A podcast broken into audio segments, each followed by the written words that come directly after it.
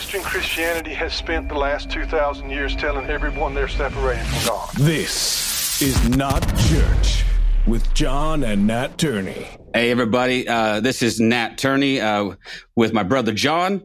And uh, man, we just want to welcome you back to another awesome episode of This Is Not Church.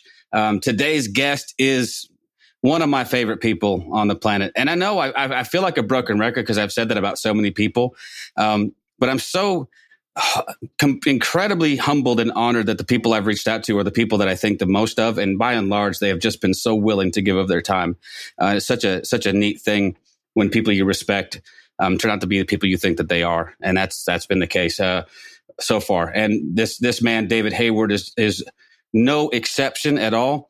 Um, he's known as the naked pastor, although um, sadly, for whatever reason, he's clothed today. I don't understand what's going on here, but I mean, I'm not sure what I was expecting, but you are, you know, you are well dressed and fully clothed. What, gross, yeah. what the hell, man? we'll get into the naked pastor part of that in a second. I'm pretty, I'm pretty sure I understand what you mean by that, but we'll let you say. Uh, but I'm just gonna, I want to give you a quick rundown of who who this man is. Um, after 30 years in the church, uh, David left the ministry to pursue his passion for art. Uh, Naked Pastor uses words and images to challenge the status quo, deconstruct dogma, and offer hope for those who struggle and suffer under it. David's no stranger to belief system. He holds a master's in theological studies, as well as diplomas in religious studies and ministry and university teaching. His art expresses the stories and struggles of spiritual refugees. And I love the way, I, I love that, spiritual refugees and independent thinkers who question, doubt, or oppose the confines of religion. Each piece encourages difficult conversations and acts as a catalyst for critical thinking. He's an artist and a writer who supports LGBTQ plus people and groups, BIPOC, Black, Indigenous, people of color, right? And women artists, creatives, journalists, and more, and encourages others to do the same. So welcome, David. Welcome to the podcast, man. Thanks, guys. Thanks for having me here. I'm glad to be here. And hi, everybody out there. awesome. Um, man, let's just uh, let's just jump into this thing. Uh, I, I, think one of the things that that I find the most interesting about you, and I don't know that a lot of people are are aware, is what an accomplished artist you are. Uh, sometimes we tend to look at people who draw fairly simple cartoons and go, "Oh, cartoonist," which is an art form all its own. I'd never underestimate the difficulty of distilling something down to a single image. But um, but man, you're a you're a talented artist in other mediums as well. Talk about talk about your background in art. Well, you know what, my background in art is I, I'm self taught. So I I you know I I I took art classes and stuff in high school and and um, I enjoyed it very much. But I, I watched my dad paint. He was an oil painter, uh, oil on board and things. But uh, he would do the odd watercolor, and I I can remember not drawing ever and and painting watercolors. I wasn't I, I didn't really enjoy oil paint or acrylic paint that much, but I, I loved watercolors. So I've, I've, been drawing and painting my my whole life, and uh, I so that's my background basically. You know, I I, I could have gone into art into college, but I chose you know uh, theology and Bible and things like that instead. So yeah, and I've been doing that you know, I, I was painting and so on um, and sharing that on my blog way back in the early 2000s. And then um, I was inspired by, uh, I really love a good cartoon, like yeah. especially like a one frame cartoon, like, you know, Far right. Side or the New Yorker or, or things like that. A good one frame cartoon. I really love the, the punch of that. And so I was, uh, one day I just thought, hey, you know, I can, I'm going to try that. You know, I'm an artist. I'm going to try drawing cartoons. I think it was 2006. And I challenged myself to draw a cartoon every day until I ran out of ideas. I thought I'd last a month, if that. and here I am, you know, what, 15 years later, still drawing cartoons. So that's become my, my um, medium of choice for um, sharing my, my message. Wow. Oh, so what was your uh, what was your what was your spiritual background like then? You said you went to college for theology and Bible and stuff. Did you go into ministry after that? Yeah, like um, I, I was raised in a Christian home, and we went to church of all kinds. I was I was born baptized Anglican, um, which is Episcopal down there, Right. And I'm in Canada, by the way. And, um, you know, we just went to the nearest church. You know, we weren't very particular about what denomination or whatever. But when I was in my mid teens, I got like real born again. Yeah. Uh, and, Yeah, and at a Baptist youth group and ended up, we ended up as a family going to the Baptist church. And then, um, eventually we ended up at the Pentecostal church in town. And I ended up going to Pentecostal Bible College in Springfield, Missouri. And that's where I met my wife, Lisa, who's from Alabama. Met her at, at uh, Central Bible College. Then from Wow. there, when I graduated from there, we went to Gordon Conwell in Boston area. And that's where I got my master's in theology under Dr. Gordon Fee. And then, you know, I, I was planning on going for my PhD in New Testament. I started it at the University of Toronto, but we got pregnant instead, like halfway through the semester and realized we just couldn't do this financially. And I ended up, um, kind of by accident going and becoming a student minister in a Presbyterian church. And, uh, yeah, I, and I eventually got ordained there and eventually served the Presbyterian church for, you know, a long while. And then when I, when I left there, I ended up in the Vineyard Church. I don't know if you guys Yeah. have heard of the Oh, Vineyard. yeah. So that's where I uh, served the church. It was in the Vineyard in Canada for many years until I left the ministry in 2010. Wow. Okay. Yeah. Man, it sounds like your like your background's a lot like John's and mine. You know, just sort of bounced around a little bit. We've got a little smattering of everything. You know, some pretty traditional, Yeah. um, sort of mainline denomination. But we found the Pentecostal movement. You know, in the mid '80s, I think it was probably. Yeah. And uh, then Yeah. I, I and then I found the, and then I found the Pente- Pentecostal Pentecostal movement, like the Holy Rollers, down the road after I had moved away.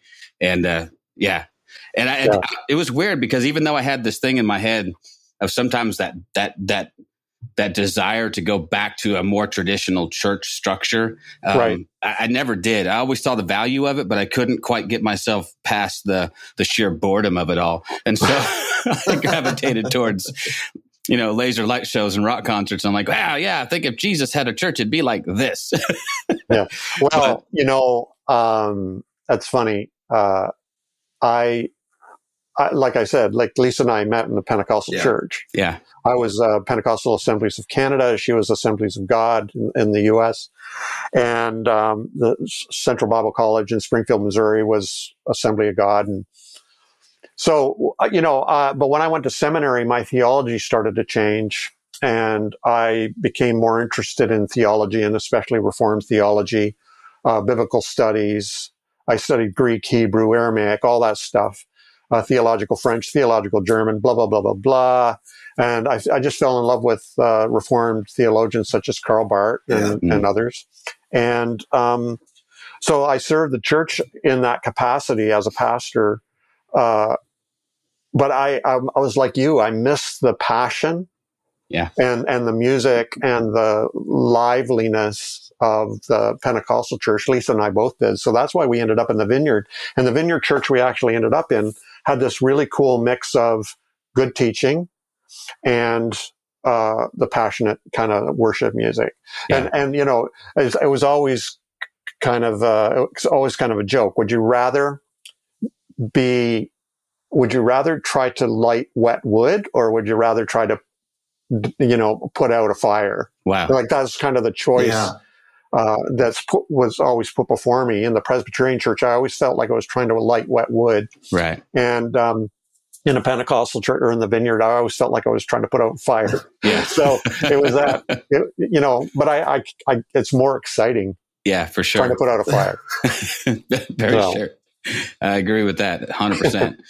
Uh, what do you think, John? What you got, man? Well, I mean, I, I just want to jump into some of the stuff on, on your art because I'm just, uh, first of all, I'm just blown away that you can that you can do this on a daily basis. Uh, I I, Hmm. I admire anybody art artistically across the board. I don't care if it's drawing, music, writing, anything that you if you can stay focused to to put out something every day. I mean, I I kind of half jokingly um, made a comment that I was going to write a poem every day, and that literally lasted a week. And then I, I it's, it's not that I don't want to write. I just um, I couldn't come up with something that I felt was worthy of putting out there more than yeah, um, yeah. So Well, you know, I I I, I, I experienced Yeah. that. I mean, you know, uh, I have thousands of cartoons out Yeah. there now, right? I mean, if you draw one a day, that's 365 a year, and I've been doing this for 15 years. So do the Right. math. And then on top of that, I've got my images of Christ and my Sophia drawings and other like watercolor paintings and things like that. Um, but you know, of my cartoons, there might be like if I was to do a best of this book, like some people want me to do like a coffee table Mm-hmm. Yeah. book of the best of Naked Pastor, I might be lucky to get 200 or, or something that are really, really, I think are good, you know, and the rest are, you know, okay. Well, I mean, But- yeah, I mean, but I mean, everything you put out there is thought provoking, and I, I think that's really, you know, uh, this idea of dissident art, right? Of, of getting into this, uh, like the undercurrent of the problem uh, within, be it politics or religion. Um, I mean, you kind of, you kind of went where I was going a little bit. But one of the questions I was going to ask is just how do you, how do you motivate yourself? Because I'm sure there's days. I mean, I'm sure Nat is an artist. I'm an artist, you know, musician wise mostly, but uh, there are days where you just flat out don't want to do this. Um, and um, Yeah. how do you how do you motivate yourself to uh, to to put a, a, a cartoon out out every day? Well, I'm, I feel very, very fortunate that uh, I, I really like your phrase dissident art. I was trying to open up my iPad to write that down so I wouldn't forget it. I'm very fortunate that I do what I do, and and people are are buying my books Yeah. and my courses and my art and things, so that I can sit around on my ass for a couple hours thinking of an idea. Right. Okay. You know, like True. a lot of people, a lot of people can't do that. They've got a Right. job, they've got kids, they've got, you know, whatever. Um, but Lisa and I are here alone and our kids are grown up, moved out and, uh, I do this full time. So I can, I can sit around waiting for a good idea to, to strike me literally Right. uh, you know, whereas you know before the the you know for many people the, the the axe is ready to fall at any moment, uh, you know, with their work or family or or whatever. But um, the half of the battle, well, maybe ninety percent of the battle, is just putting yourself there, like sitting down with your pen Right. or your pencil or whatever you use, your guitar, just like sitting down and just sitting there and wait. And that's what I do. I just, I just sit there and, and wait until an, an idea comes. Like it's, uh, you know, it's, it's like a job. I'm passionate about it. I love Yeah. it. I enjoy what I do. It makes me happy. I have a lot of fun, but I have to, like anybody with any job, I have to put my ass in the chair and wait. Yeah. Now I have to actually do, that's the work. Yeah. The, the rest is, you know, cream. Um, when, when the idea comes, it just starts flowing, right? So it's the same with my watercolor paintings. Um, I sit down, I don't have a really a forethought. Um, and I just like, I do the, the things. Right. I get my water ready. I get my brushes ready. I tape down the paper. I, you know, I choose maybe a palette or whatever. Um, maybe I'll come up with an idea and then I just go. Yeah. And, and so it's, that's basically, I really, I think Woody Allen said 90% of the, or 99% of the, of life is just showing up. And I think that's the same with, with, uh, with our art, our Uh, craft. If if you haven't had a chance to um to see some of David's watercolors, um, I'm going to point you back to his website as often as I can. That's just nakedpastor.com, right, David? Yeah. Yep. I mean, be prepared to be kind of blown away. Um, Thank if you. if all you've seen is um, is if all you've seen is cartoons, you might not understand. And that again, I don't want to dismiss that because that's they're they're they're dissident. They're very thought provoking. They're all of these things, but man, there's so much cool depth to the watercolor paintings. um, and I'll I'll tell my quick David Hayward story that I I was perusing through your gallery one day, and there was a I actually think you might have posted this painting specifically. Um, and it's a, basically a, a a view from the ground looking up through trees, Right. and it's just getting dark hmm and uh, it I don't know if you were inside my head or if you were you know whatever but my but my wife and I have this memory that we both share of, of laying out on the trampoline that my kids used to play on in the backyard as as night is beginning to fall and we're looking up through the trees of our backyard Yeah. That's and it's cool. like I bought that for her I'm like, Oh. I need to have that. I have the original at my house. Awesome. I had it framed for our anniversary. I'm like, and as soon as she saw it, she said the same thing. She's like, oh, Yeah. that's like when the kids would go to bed and we'd sneak out into the backyard and Yeah. we'd look up through the trees. And um, so uh, Yeah. I don't know. I personally just want to thank you for that because it, it's such a cool thing and still hangs in our house and we love Oh. it. And uh, Thank you. but um, I appreciate that. I love it when people buy my art. yeah, it's great. but it, no, it's it's it's uh, you know I, I get people um, sending me mean comments or making mean comments or whatever messages, and um, you know I'll I'll draw a cartoon, and I am not trying to achieve any artistic greatness through my cartoons. I'm trying to convey a message, right? So, Yeah. you know, and I'll have somebody come on and say. You call this art? My four-year-old could have drawn better than that, or something, right? and um, it's like, well, Maybe. great, you know, great, good for him.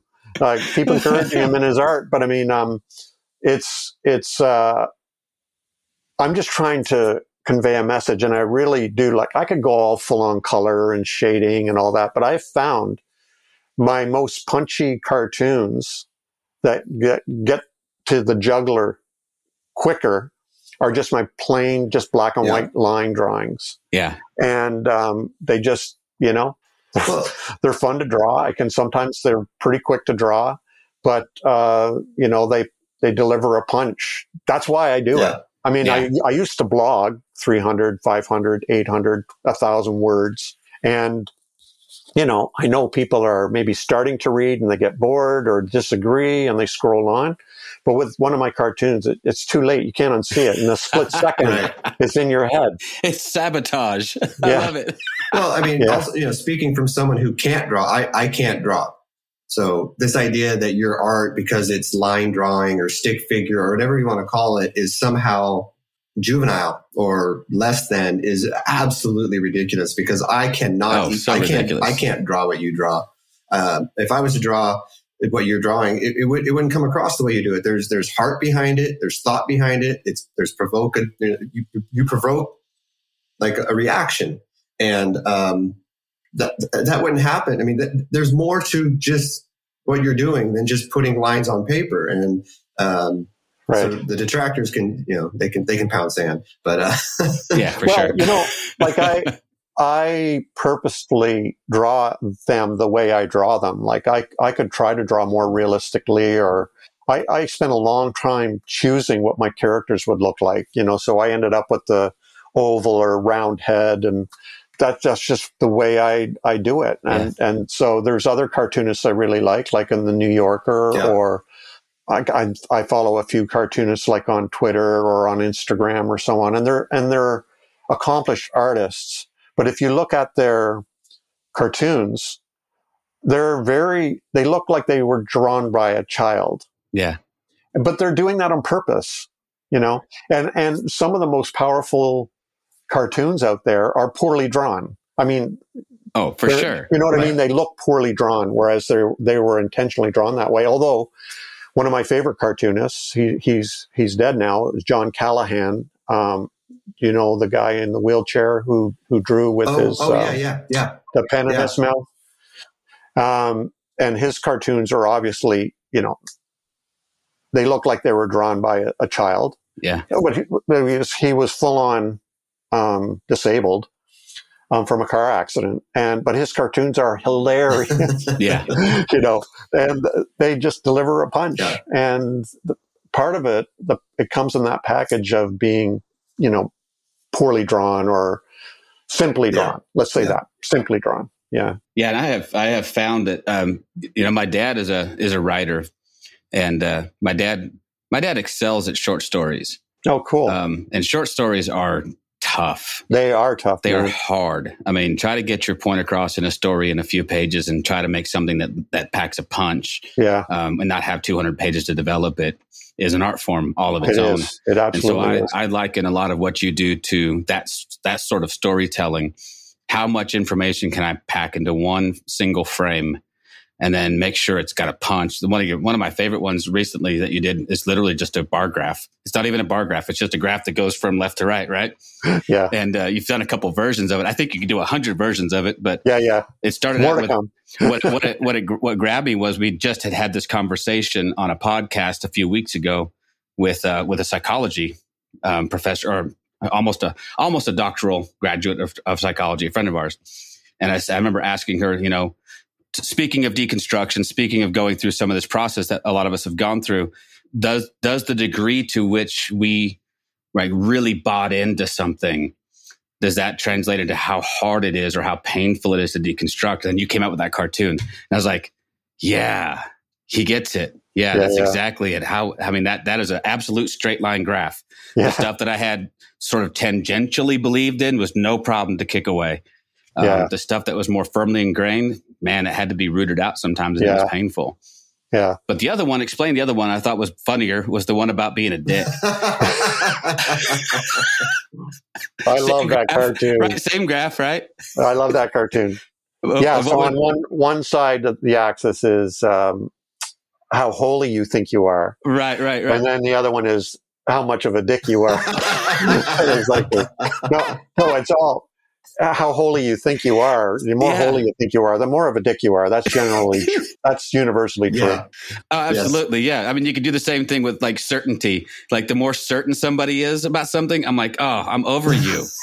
and, and, well, and, and, it can yeah. be anything. You can be certain that the Rolling Stones are the best rock band that ever existed, and I'm done talking to you because uh, it's just it's no fun anymore.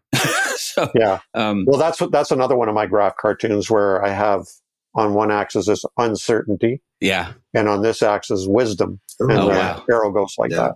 Oh, see? Look oh. at that. I mean, yeah. it does. It, I, I, love it, man. I, I, do love that your art is instantly recognizable. Yeah.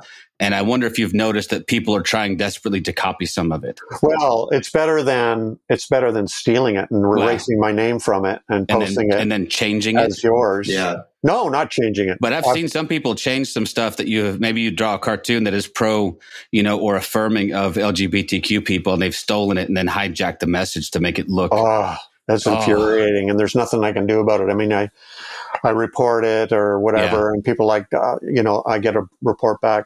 This doesn't violate our standards. And like, like it should. It should.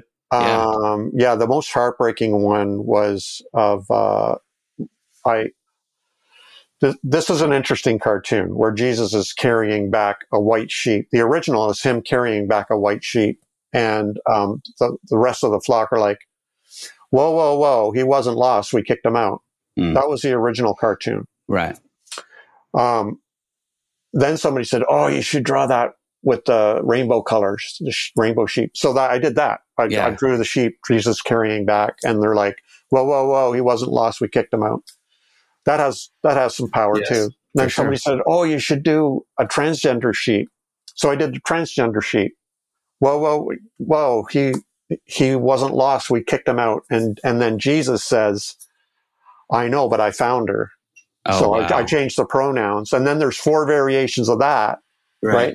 Yeah. So then, uh, you know, to incorporate all the all the pronoun possibilities, and then um, somebody took that cartoon, and there's a new, really gross movement out that started on 4chan of uh, they call themselves super straights. Wow. The hell does that mean? It just means that uh, they are s- super straight and they will only um, have sex with another super straight person. In other words, they're basically transphobic. So they, they um, won't sleep with a transgender male or, or transgender woman. And, and so they call themselves super straight and they, they, they, they're trying to get approved as a sexual orientation and all this kind of, but basically it's just transphobic. So what they did was they took the, the sheep that Jesus is carrying and applied the super straight colors, which I think are black and brown and white or something.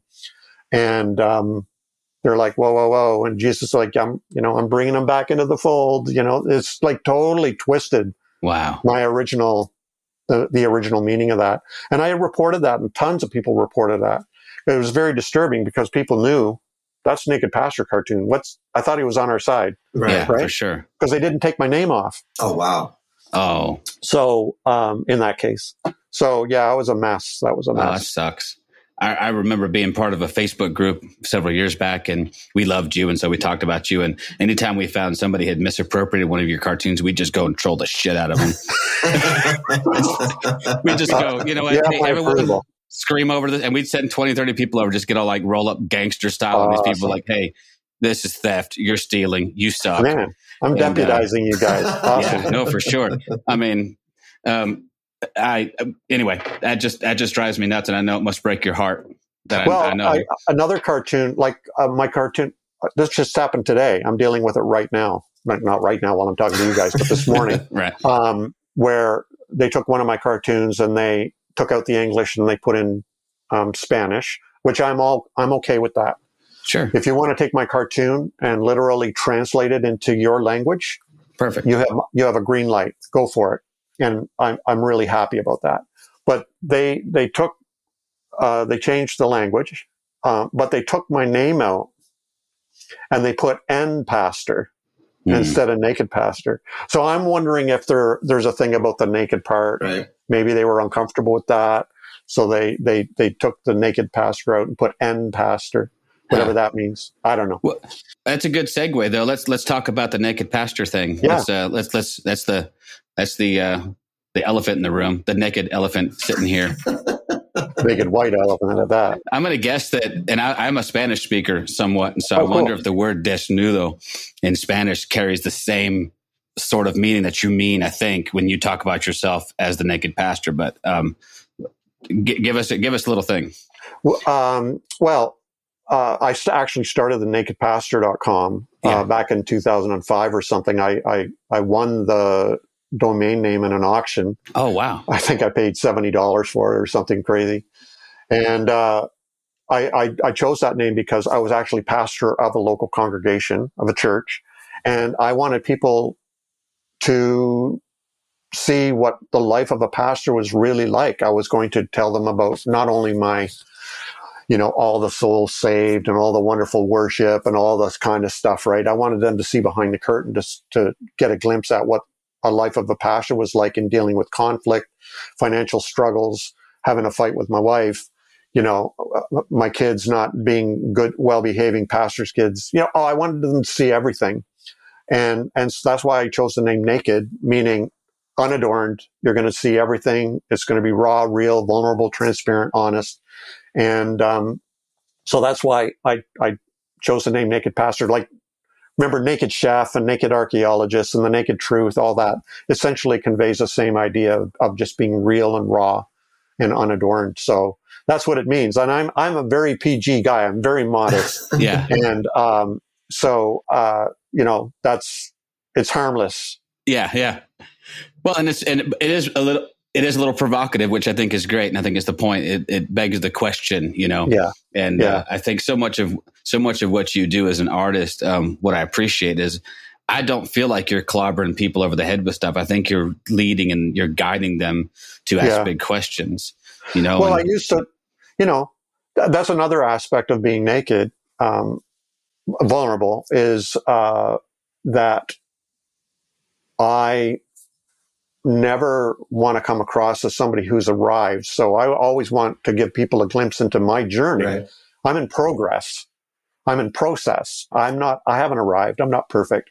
I'm, I'm on a journey. And so I want people to, if you go back through my blog, you'll see that I've, I have journeyed to, to be where I am. So you're always going to get a glimpse of, of where I'm at. So yeah, sometimes my posts are angry or, or depressing or, uh, retaliatory or, you know, you know, but I want people to see that. Yeah.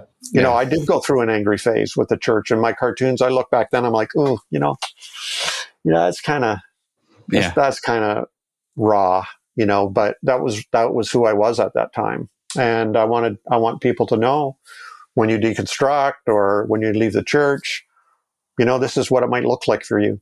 yeah, Yeah. No, that's fair. I mean, I have your, I have, I had forgotten. I actually have this book Oh, cool. um, that um, you didn't send me, but um, you still signed it, which I thought was great. So I have a I have a signed copy of this book that I won in a in a drawing online. Isn't that Oh. crazy? Um, and I can't remember what Facebook group it was part of, but they're like, "Hey, you know, send us a entry for this drawing," and I ended up winning twenty books, and one of these was Like, oh, that's so great. But I love oh, the title. was a while ago. Okay, I remember Yeah, like that. twenty, like twenty sixteen, right? So, wow. Yeah. um, but it says, you know, the title is "Questions Are the Answer," Yeah. and it, um, it's just so weird because so much of my life in the last probably five to seven years has been not in pursuit of answers, but in pursuit of better questions. Yeah. Right. like we're not even asking the right questions. right. And so, um, for me, so often what happens is the questions are asked, and what what rather than certainties and answers, what I get are okay. That's a good start. Right. Uh, now ask this question. That's the better question. Okay, and that leads to a better question. And I'm so enamored right now, and I'm so in love with with mystery and uncertainty in the sense that I I, I don't feel the pressure to know stuff right. you know and as a pastor that's a that's a that's a satisfying place to be because i don't feel the pressure to tell all my people oh come to me for the answers please dear god don't like, like, Yeah. let's let's let's hash this out together but, But that that has that has um, really good roots in the Chris- Christian tradition, like with the Cloud of Unknowing, for example. Yeah. yeah we don't even know who the author was, but the Cloud of Unknowing is a classic, a Christian classic of a that kind of Christian mysticism, right? The via negativa, the the the way of unknowing, and um, so it's not like uh, we're ignorant or stupid or we refuse to believe anything. It's actually a way of being spiritual, of of uh, embracing mystery and knowing that the word is not the thing. Yeah. And that the idea is not the thing. That these are just signs symbols approximations uh, attempting to point the finger at what's beyond that. And that's what we're interested in. We're interested in what is beyond the word? What is beyond the idea? What is you know uh, or who? You know we, that's what um, we're passionate about and Yeah.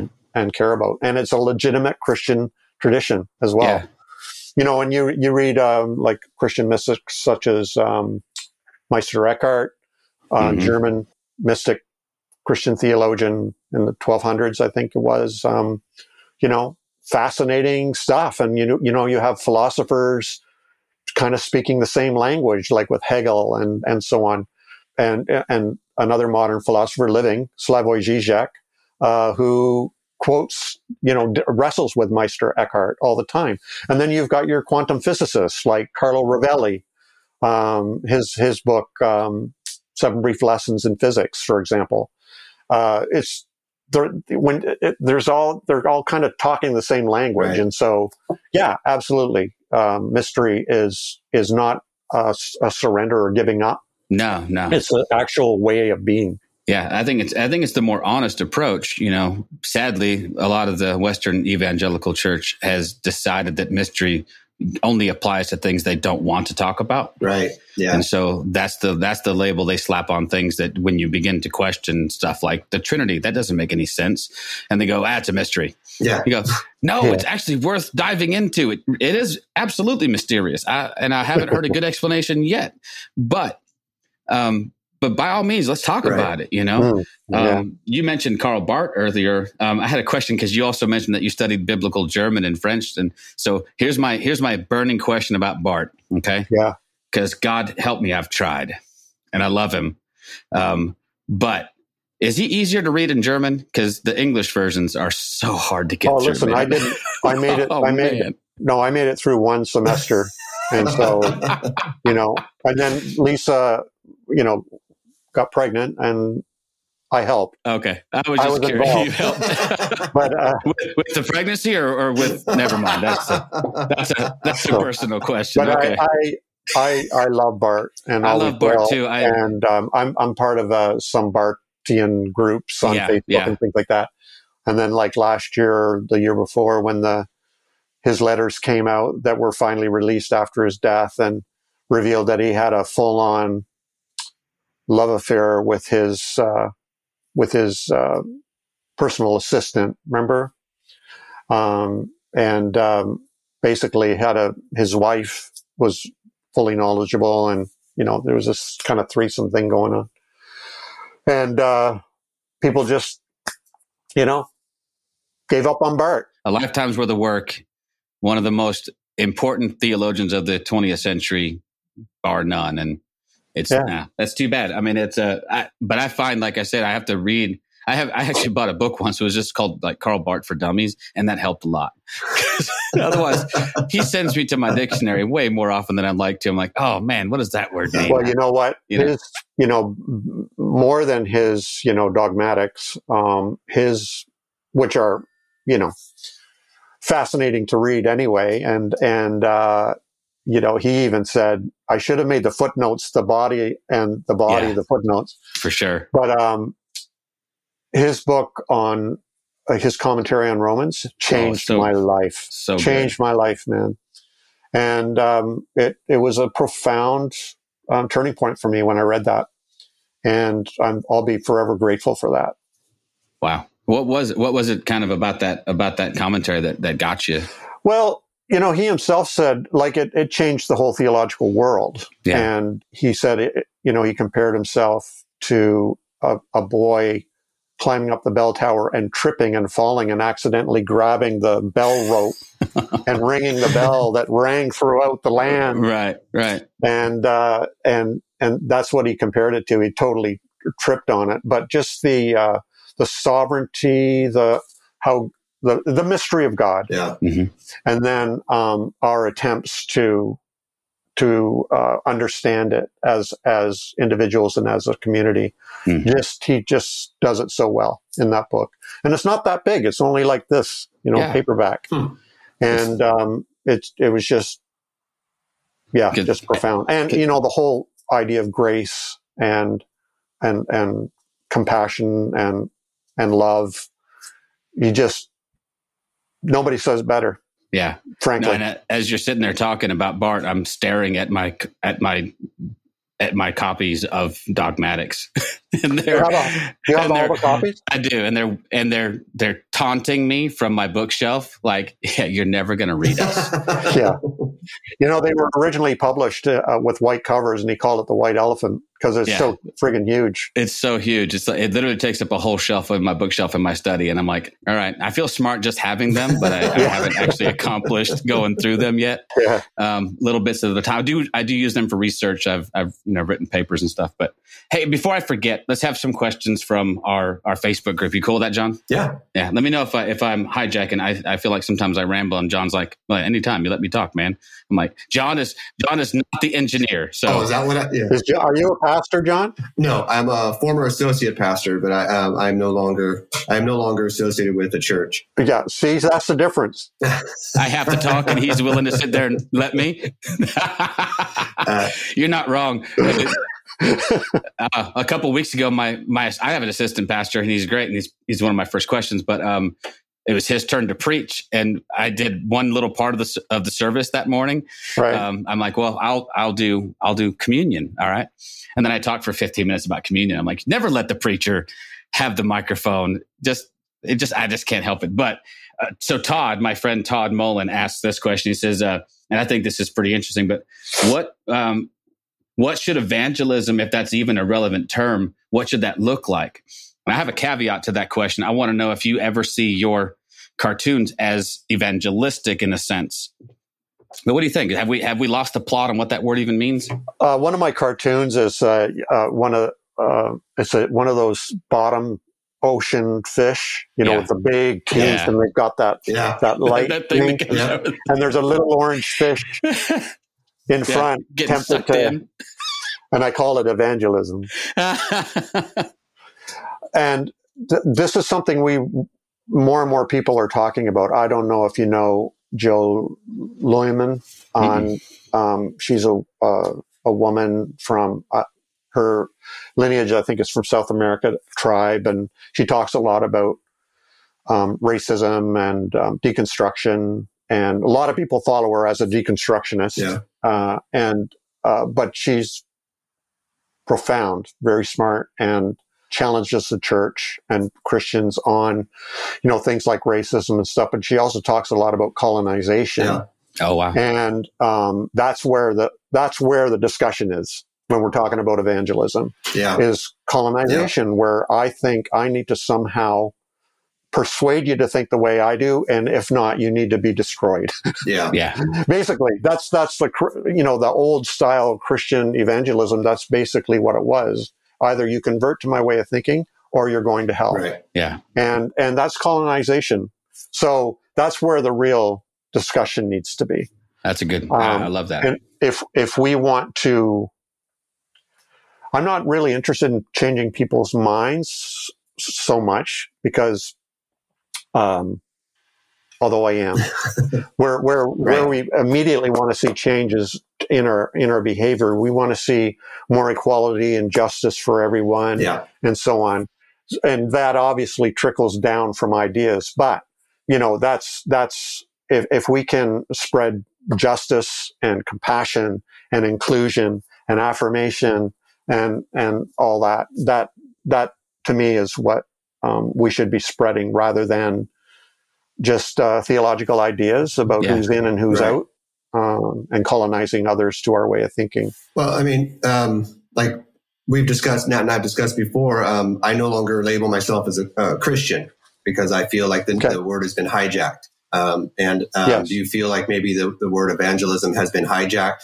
because it it, it means something? It, it has a very specific meaning, but now it means something like you're saying. Now it means colonization. Now it means, um, and is it is it even? Can we even get it back? I mean, is it is it lost? Well, you know, I'm I'm with you there because uh, there's a lot of words I don't use. Like when pe- when people say, "Do you believe in God?" Man, that comes with a lot of baggage when you Yeah, ask me that. Right.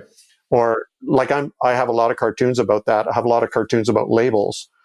Um, the labels are on the outside pointing out. Right. It's for other people to, Yeah. you know, Right. I don't need a label for myself because I know what's on the inside. I don't need the label. Hmm. The label is for other people, but I don't worry about that. Uh, that's their problem. I let other people worry about where to peg me or where to Right. put me. Right. I can't even say the word peg anymore because that's just not a good word to use anymore. But uh, people are going to try to understand who I am by different kinds of Right. labels, and I, I don't worry about that. That's that's their problem. But yeah, evangelism, you know, we all know originally means the good Right. news, um, but it's it's not good news anymore. It's it's a good plan. Yeah.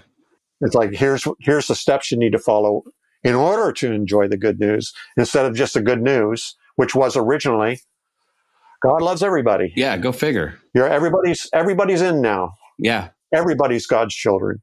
That was originally the good news. It was a report, news report. That's exactly right. That's uh, N.T. Wright says it like this. He's and I'll paraphrase him, but N.T. Wright essentially says the good news is the announcement that the kingdom of God has come, that Right. something has happened, the result Right. of which everything is different. Right. Perfect. But we we've turned it into a, a good offer. Yeah. Oh, yeah. Yeah. Well, because we've uh, we had a good conversation. I had a good conversation once with Brad Jersak talking about that Good verse in the Bible that says that that that grace has come. You know, has been basically. There's a verse that says it's been offered, and he's like, you know, actually, that's not in the original text. It just says grace has come. The saving grace has come, and we've inserted this like has come, and we've sort of couched it in offer terms, and Yeah. we've made it look like a really good. Hey, you don't want to miss this. It's going to be good. Ninety percent Yeah. off salvation, but you still Yeah. got to put your ten percent in, man you know now with now with 18% more grace or um, Yeah. yeah. it's but but the other part of that coin though too is that um, the term evangelical now um, Yeah. is so associated with not any sort of religious movement but now it's a voting block you know It's- now it's a political movement right Right. It's so ruined. it's ruined i don't know that it's, it's i don't know that it's recoverable i don't think it's redeemable i won't use don't it think so. anymore um, i'm a little more dogmatic and steadfast about the term christian because I just feel like I'm drawing a line in the sand and I'm going to take it back. But there might come a time when it's irredeemable as well. Although, you know, go back to the original church and they never used that term for themselves anyway. So, No, it was it was a label applied to them as Right. followers of Jesus or Christ, right? So, uh, yeah, I, I I say my my home's in Christianity, but I got cottages everywhere, yeah. Oh, I like that. um, it's in my DNA. I'm Yeah, not going to try and you know comb it out. Yeah. It's Yeah. part of who I am. That's and and I'm not embarrassed by it or ashamed of it. It's it's part of my story. But Yeah. It's it's for me the Christianity where it started as a, a very small kind of a thing now is it's it's helped me to be embracing of all things. So Yeah. um, that's why you know I, I, I respect my roots, and um, I don't wish to sever myself from them. I think that would be unhealthy and uh, not wise. And this is this is a part of our growth. Right. So Yeah. Yeah, I, I don't remember who said it, but um, someone uh, now when someone asks if they're a Christian, they ask, "Well, what do you think Christian? What what's what what does Christianity mean to you?" And then from and from their definition, then you can either say, "Yeah, I'm one of them," or "Absolutely not, I'm not." Yeah. Yeah. It- No. I think Yeah. it's better to to get an idea of where what they think that word means before you just say, you know, blanketed. I yes, I'm a Christian. Right, And I, I feel that's a Yeah. that's a better conversation than just saying yes to the word. right, Well, and then when you said, you know, you're not interested necessarily in persuading people, although you are, but yeah, that's not maybe the maybe that's not the like the upfront goal. Um, but do you find it's as important to provide a voice then for people who often don't have one to let them know, hey, there's there's some there's people on your side here. Like we we what do you think about providing some sort of allyship, for lack of a better word? You know, yeah. I mean, that's the posts that those are the posts that get the most vehement reaction as well as the most positive reactions from people. Hmm. And and there there are always posts about women, bi BIPOC, um, you know, uh, people of color, etc., and LGBTQ plus. Those are the the three hottest topics. Right. Yeah. And um, I'm a feminist, and I am a friend to LGBTQ people, and uh, you know, some call me an ally, although you know I don't call myself that. that, that Hopefully, needs to come. I, Right. they will call. Yeah. Yeah. it needs to come from them. And then you know, I ta- I talk a lot about racism and so on. So I'm aware that I'm white and that I'm male and live in the Western world and straight, etc., cetera, et cetera. But these are the hills the church is willing to die on. yeah. You know, Why? uh, it baffles me. But the, the, this is where they're willing to die. Like the Vineyard Church in Canada, for example, last year voted to not be affirming, and and and uh, you know, I can't believe it. I can't believe it. But um, that's the hill they're willing to die on. And just yesterday, I saw more people leaving the Canadian Vineyard leaders um, because of that. Uh, that they're unwilling to be affirming of queer people. So, yeah, Well, it's it's a hill that many of us are, are willing to die on. I think with them, not Well, that's where the Vineyard, battle is. But on the other side, you know, where we say, "All right, well, we tried the we tried the tolerance thing, um, but at the end of the day, who the hell wants to be tolerated? Right. Um, Right. That's just No. that's just honestly, some of it's just chicken shit. Yeah. You know, um, I'll, I'll I'll try to couch this in nice terms and not offend anybody. Well, I'm I'm I'm I'm done. You know, Yeah. I'm, I'm I'm way less af- afraid of offending religious people than I than I am about hurting people that I love uh-huh. who who would be hurt by my silence. Yeah. And Yeah. so um, it's time to you know fish or cut bait, however you want to put that, and to like you said to prioritize human beings over whatever even this is dogma, doctrine, Mhm. your limited our limited perceptions of what God likes or doesn't like. Um, but when people are dying, literally Literally, causing themselves harm, um, Yeah. living lives that are, you know, full of pain and turmoil and stri- why? Well, all because that we've told them that God hates them, and uh, we got to stop. Well, it's it's um, well. First of all, it it, it, it goes to uh, apparently what's become one of our catchphrases. Is this this is just bullshit, right? Yeah, Well, first of all, they they don't even take the time, and I and I, I can say they, and that you know, all of us can say they because we were part of that evangelical movement, right? We were in that, we were in it, and uh, so I feel like I can critique it. Nat can critique it even better Yep. than I can because he was in it longer than I would. I was, but they don't even take the time to get to know these people. Right. They don't even take the time to realize that these people are human beings that deserve love, that deserve acceptance, that deserve every everything that we have as middle-aged white straight men. And to Right. to to not understand our privilege and not understand where we come from is just it's just asinine. I, I mean, you know, I'm, I'm getting angry just talking about it, but, uh, uh and there's, there's some of us now, you being one. I mean, I'll, I'll, repost everything you have that's on LGBTQ or the women's movement or the BIPOC because I mean, it's, it's so spot on every single time. And we as middle-aged white straight men, the best we can do is just speak up and say enough is enough. Yes. And it's yeah, time yeah. for us to to give them the space to speak. Right. Give them the space to explain to us their hurt and their pain and to believe them. Yeah, for sure. Yeah, for sure. And and to not belittle what they what they're saying and to say, yeah. well, yeah, but I don't see it. And, you know, in my circle, I don't see it. Well, that's because your circle is a bunch of white dudes. Of course you don't see it. yeah. Yeah, absolutely. So end of my soapbox moment. Yeah. All right. Soapbox is, uh, have, we, have we removed John's soapbox? All right. Um, I got a question for you from my, uh, from one of our other friends, Jonathan Wilson. Um, I told these guys I'd give him a shout out. Woo woo, Jonathan Wilson in our Facebook group who asked to know like, what do you do when you get um, when your cartoons get a negative response from people who are close to you, or do you get negative responses from people who are close? I mean, haters gonna hate whatever, right? Right. But is it especially difficult when you know maybe it's somebody in your family? Yeah, I I've gotten that. Yeah, and uh, it hurts.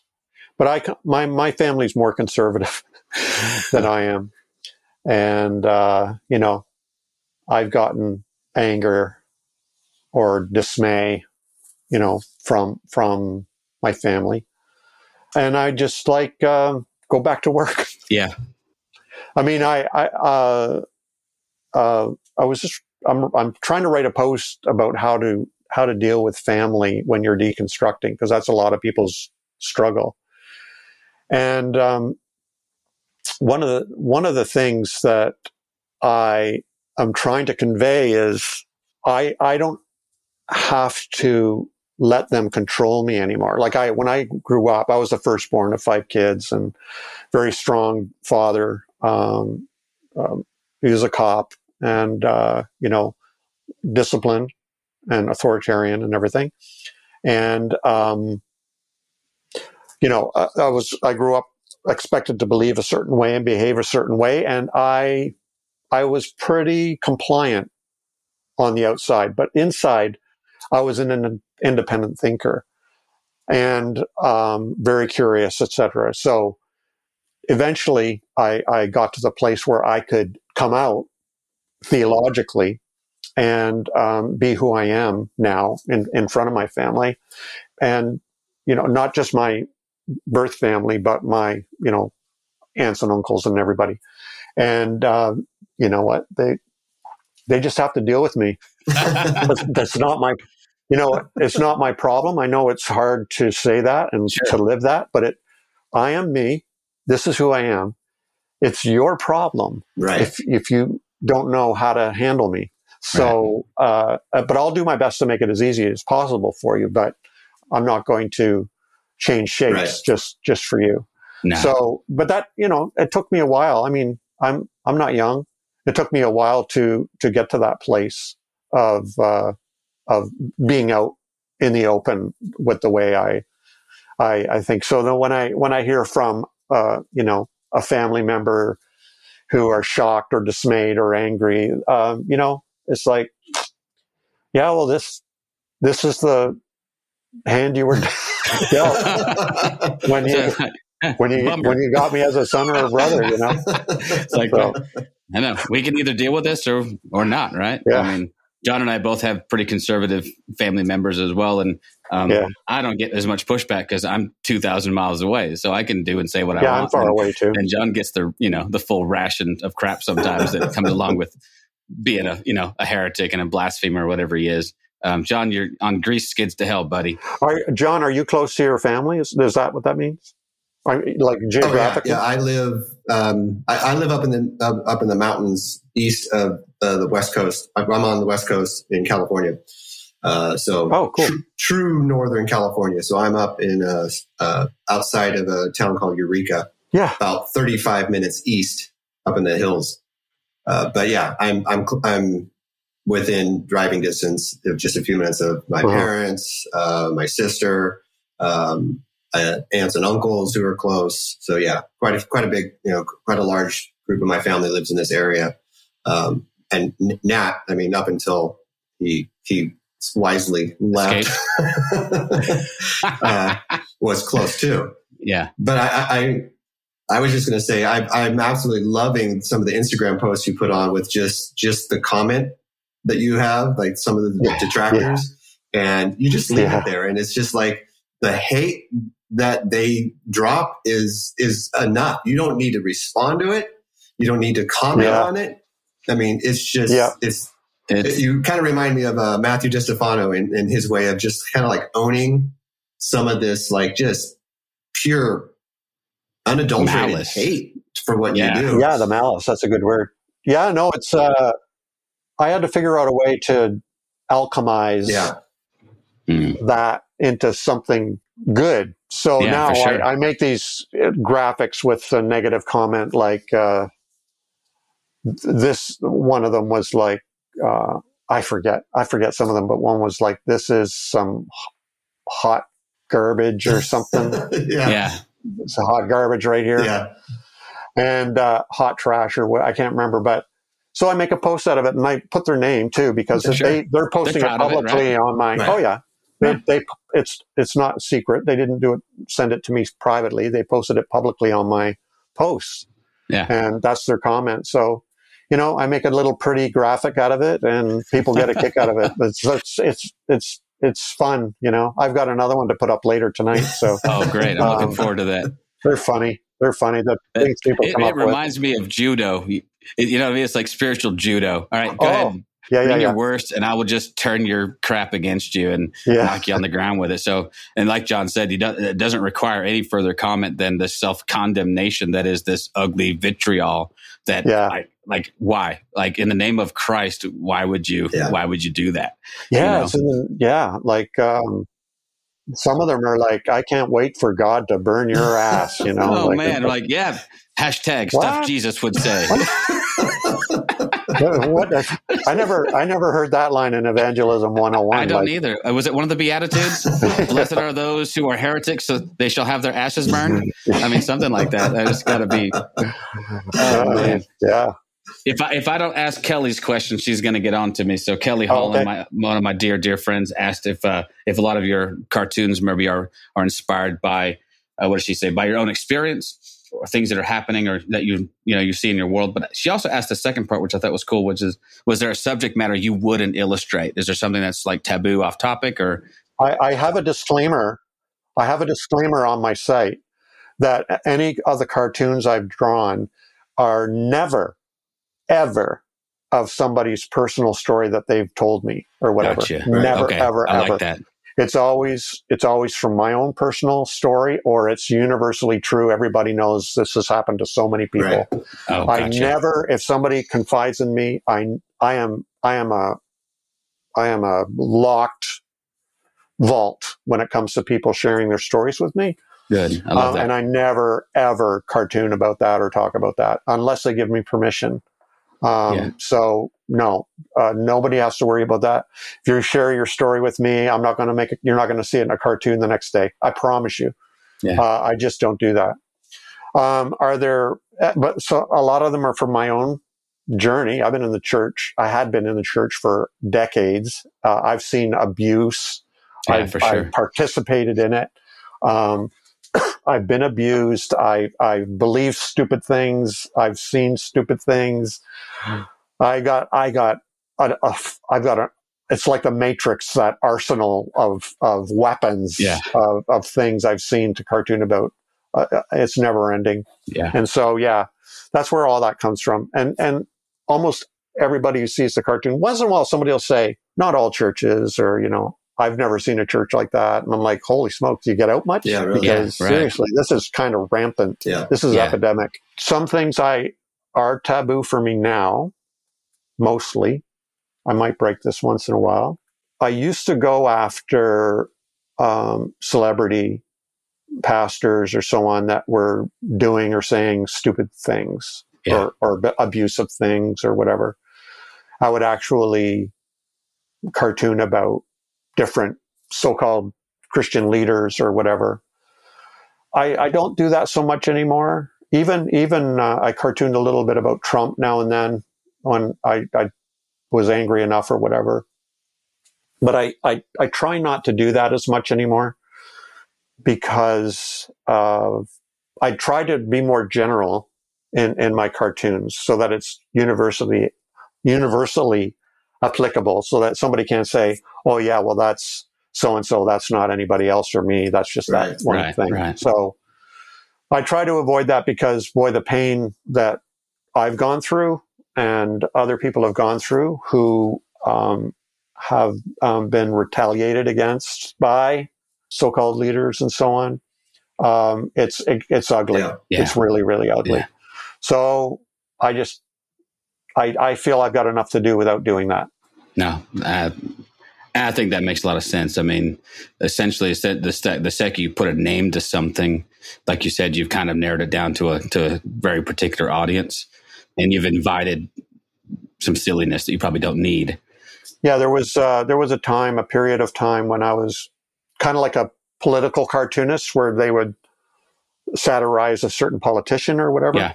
I would do that with certain leaders I felt were being really harmful or idiotic or whatever, and you know they were entertaining and they were kind of like that political cartoon, but religious cartoon, that same kind of application, but the pain wasn't worth it Yeah, because it, it's nasty out there. It is really, nasty it really there, is man. nasty out there. I mean, it's it's funny because I, I run across people like you who are just genuinely, seemingly so kind, and and there's other people like Brad Jersak who I, you know, Paul Young and others that we've talked to who are genuinely nice people, and to find out that they have detractors and haters is always just shocking to me. and we're all Canadian. Yeah, and you are all. Wait a minute, that's it. We're just jealous. I think so. I think so. I, th- I think we're just jealous. I know I'm jealous. Um, I, I, I have had the uh, I've had the the pleasure of visiting Canada once, and I desperately want to go back. Um, I have friends there. I need to go see um, when all this COVID crap is over. Um, we're going back. Um, I've got friends in Hamilton and up near Toronto, and, and I really want to get back. That's my hometown, Toronto. Um, so yeah, it's uh, it's yeah. I think you're right. I think we're jealous of the Canadians. That general sense of just niceness, uh, we don't trust because we're Americans, and darn it, we just we work differently. But um, when you mention that some people say that they sort of come back with this, when you make a sort of general statement about the church, and they go, well, "That's not been my experience. I've never seen that." Um, Right. that bugs me so much these days because we'll make we'll make statements like that too, and I have people who will like, you know, I've been in my church my whole life. I've never once heard that, and I'm like, you, where have you been? Like, oh my gosh, this is uh, this is crazy. So it's time for the church to own their stuff, yeah. um, or get out of the way. Honestly, I mean, I, and I'm of two minds on the whole thing. I think the church is salvageable in some form. I just don't think it's salvageable in its current form. Um, I think we, I think we absolutely need to rethink, reimagine um, what what it is we are here for, or get the hell out of the way and let some people, somebody else do this. You know? Well, I th- I think I, I'm kind of there too. What what I think, this is my view, is that when you talk about the, the the big categories like religion or church or Christianity, we can't put our money on those horses anymore. But there are there are churches out there striving to be healthy. Yeah. yeah, for there sure. There are good pastors out there striving to be good pastors yeah, and, and good teachers and um, you know affirming churches and so on. So it, it's almost like we invest in and we look for those places where people are working hard to to be good. Yeah. I, I that's what i that's what i conclude now. Like i give up on religion and give up on the church and give up on christianity um, as movements and as institutions and so on. They just are what they are. They're they're a part of creation. They're creatures. Um, you know principalities and the powers Yeah. ha- have a lot of influence in those realms. And but I, i'm interested in that pastor or that church or you know this this book or or you know whatever. I think that's where we need to be focused on I agree, and you're right. There are people out there who are who are trying to do that, and they deserve all all the support they can get. So, um, when John and I critique or talk about the church, I, I, like I said, I'm still in it.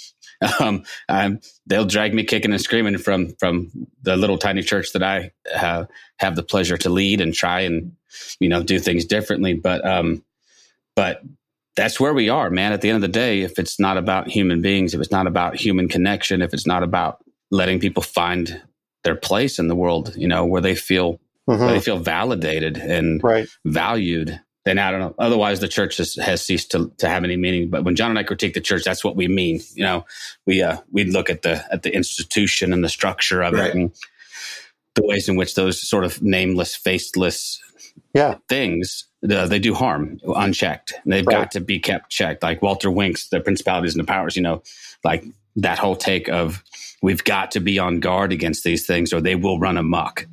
Yeah. Um, so.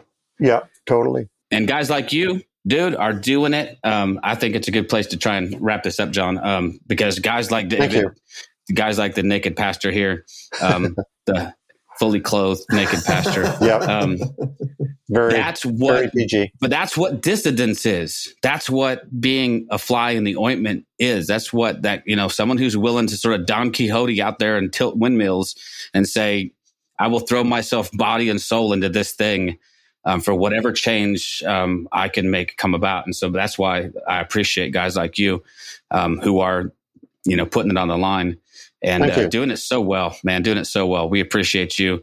Um, people need to definitely connect with you on your website. They need to buy your art, buy his art. Yeah. Um, support a struggling artist in Canada. Come on, man. Maple syrup's expensive. the guy needs your help. Um, Molson ain't cheap.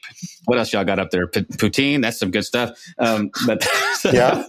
um, um, but yeah, nakedpastor.com. I highly recommend prints of whatever you like. I've got them hanging in my church. I love them. Um, originals. If you if you want one, I, I'm actually about to commission a piece from you. I think I need to commission something for our church that would represent who we are as, oh, cool. uh, as the open table. So cool. Um, but anyway, so so yeah, I want to collaborate with you on. So I think it'd be a lot of fun. But um, yeah, man, just unbelievably great conversation. Um, unbelievably great stuff that you're doing. And I'm running out of adjectives to describe you adequately. So I just leave it at awesome. Thank you. I, I really appreciate it. no problem. And say hi to your, uh, I, I, you know, say goodbye to all your uh, listeners out there, but also say hi to your Facebook group for me. Absolutely, yeah, we will.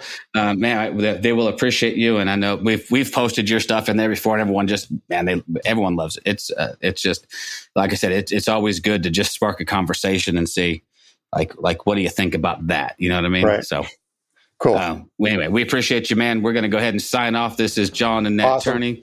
Uh, this has been this is not church. That's tough to say john. This has been this is not this will be. No this has been this is not church with our good friend the the naked pastor david hayward we will see you guys next time. And for oh, and for hey, I have to do this for Jonathan Wilson too because he's the first one who said he thinks I sound like John uh, Matthew McConaughey. So, all right, all right, all right. That's for you, Jonathan. All right, peace out. Thank you for listening to This Is Not Church. Be sure to rate and review the podcast on your platform of choice. If you would like to partner with us, visit patreon.com slash this is not church where you will receive exclusive content such as early access to episodes, videos of upcoming episodes, and live Q&A sessions. Be sure to check out our Facebook group or follow us on Twitter and Instagram. All the links are in the show notes. We'll be back soon with another episode.